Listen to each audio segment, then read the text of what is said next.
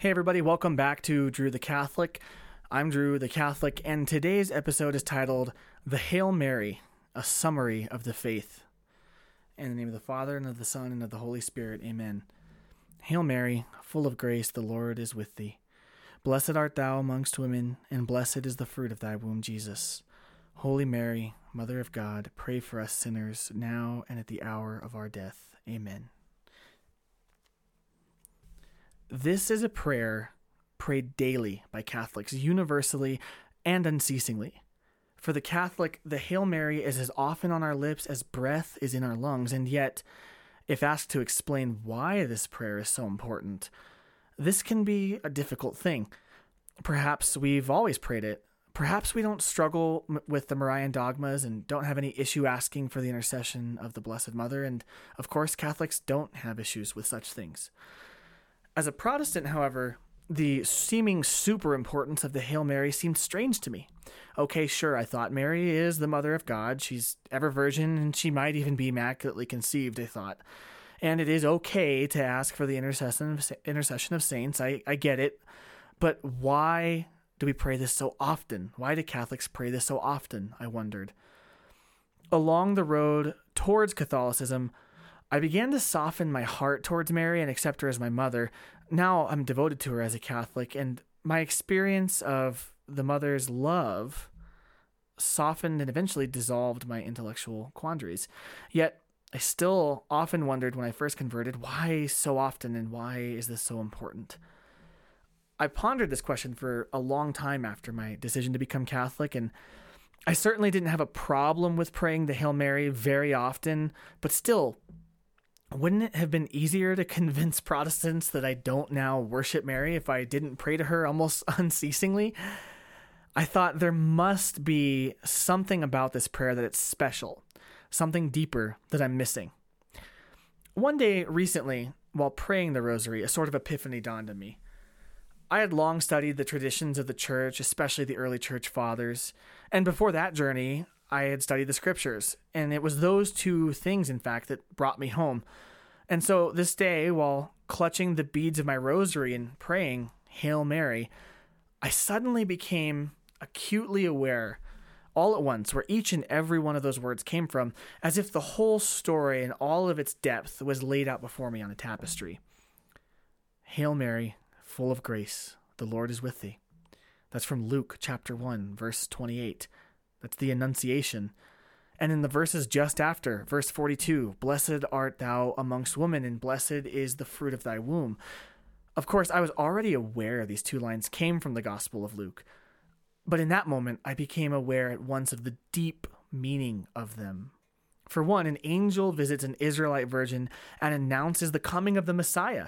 God has remembered his covenant. He's done it. He will bring victory to Israel as he promised. This is what they've been waiting for for thousands of years. And at the end of this passage, Mary's own song proves this. She says, He has helped his servant Israel, remembering to be merciful to Abraham and his descendants forever, just as he promised our ancestors. Two, the angel calls Mary full of grace or favored one. This woman is pure as if she's dedicated uh, a temple vessel. This child is special. This woman is special. Three, blessed art thou amongst women, and blessed is the fruit of thy womb. Here we hear another echo of the Old Testament, not just the awaited promises of the Old Testament, but the actual text of it. Elizabeth, like her forefather David, seeing the ark of her Lord, proclaims, why has this happened to me that the mother of my Lord comes to me, just as David did in 2 Samuel 6 9? How can the ark of the Lord come to me? For David, the ark remained in that place for three months. For Elizabeth, Mary remained with her for three months. Mary is the Ark of the Covenant, which, as we know, carries the presence of God. And we all know what this means. We know it it means Jesus Christ, the babe in her womb, is God Himself. Israel's promised Messiah is God Himself come down from heaven, incarnate as a man. Just as the glory of the Lord dwells in the temple, so now God dwells among us in Christ and in the church.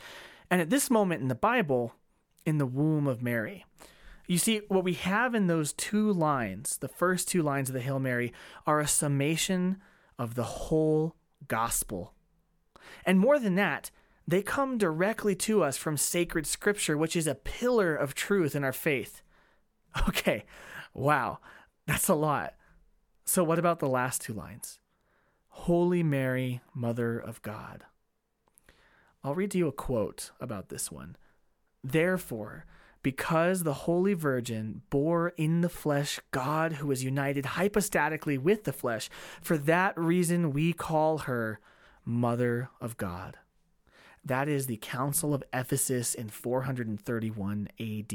The church defined dogmatically that Mary is the Theotokos, the God bearer, the Mother of God.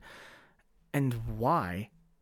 Because at the moment of his conception, Christ is fully God and fully man in one hypostatic union. At no moment was the humanity of Christ separate from the divinity of Christ, and nor do they stain or change one another.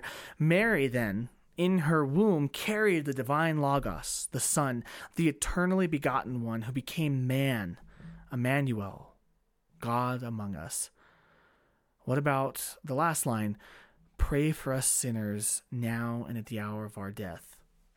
In this, we see the communion of saints, the indivisible singular body of Christ, that is, his church, and an embodied act of charity from our mother to pray for us, her children, the very body of her son in his church, in our trials now and leading to our death.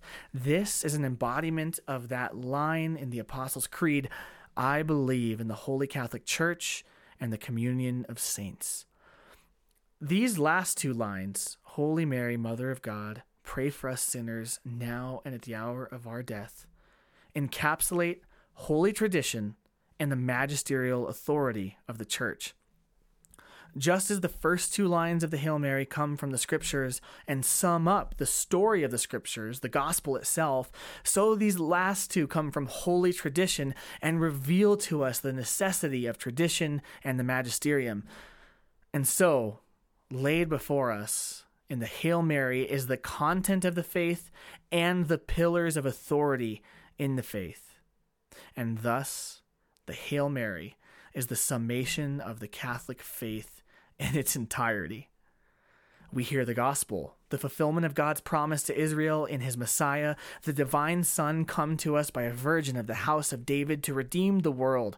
And we see the working of his apostles passing down apostolic tradition and authority so that by the councils, his incarnation, his gospel might be defended and protected for the benefit of generation after generation.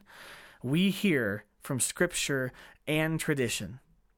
So then, why do we pray this prayer so often? Why is it so important to Catholics? Because every time we pray the Hail Mary, we are praying and retelling the entirety of our Catholic faith.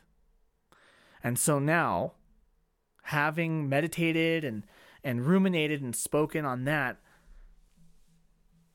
Hail Mary, full of grace, the Lord is with thee. Blessed art thou amongst women and blessed is the fruit of thy womb, Jesus. Holy Mary, Mother of God, pray for us sinners, now and at the hour of our death. Amen. In the name of the Father, and of the Son, and of the Holy Spirit. Amen.